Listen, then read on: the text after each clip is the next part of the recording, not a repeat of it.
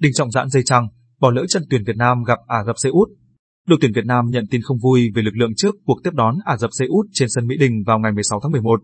Đình Trọng bị lật cổ chân trong buổi tập cuối cùng của đội tuyển Việt Nam trước trận gặp Nhật Bản. Đây là lý do khiến huấn luyện viên Park Hang-seo phải thay đổi danh sách đăng ký thi đấu, thay Đình Trọng bằng Nguyễn Thành Bình. Sau trận đấu, đội ngũ y tế của đội tuyển Việt Nam đưa Đình Trọng đi kiểm tra và phát hiện ra rằng chấn thương của hậu vệ này nặng hơn dự kiến. Anh bị giãn dây chằng cổ chân và tổn thương xương sên. Dự kiến Đình Trọng phải nghỉ thi đấu ít nhất 2 tuần.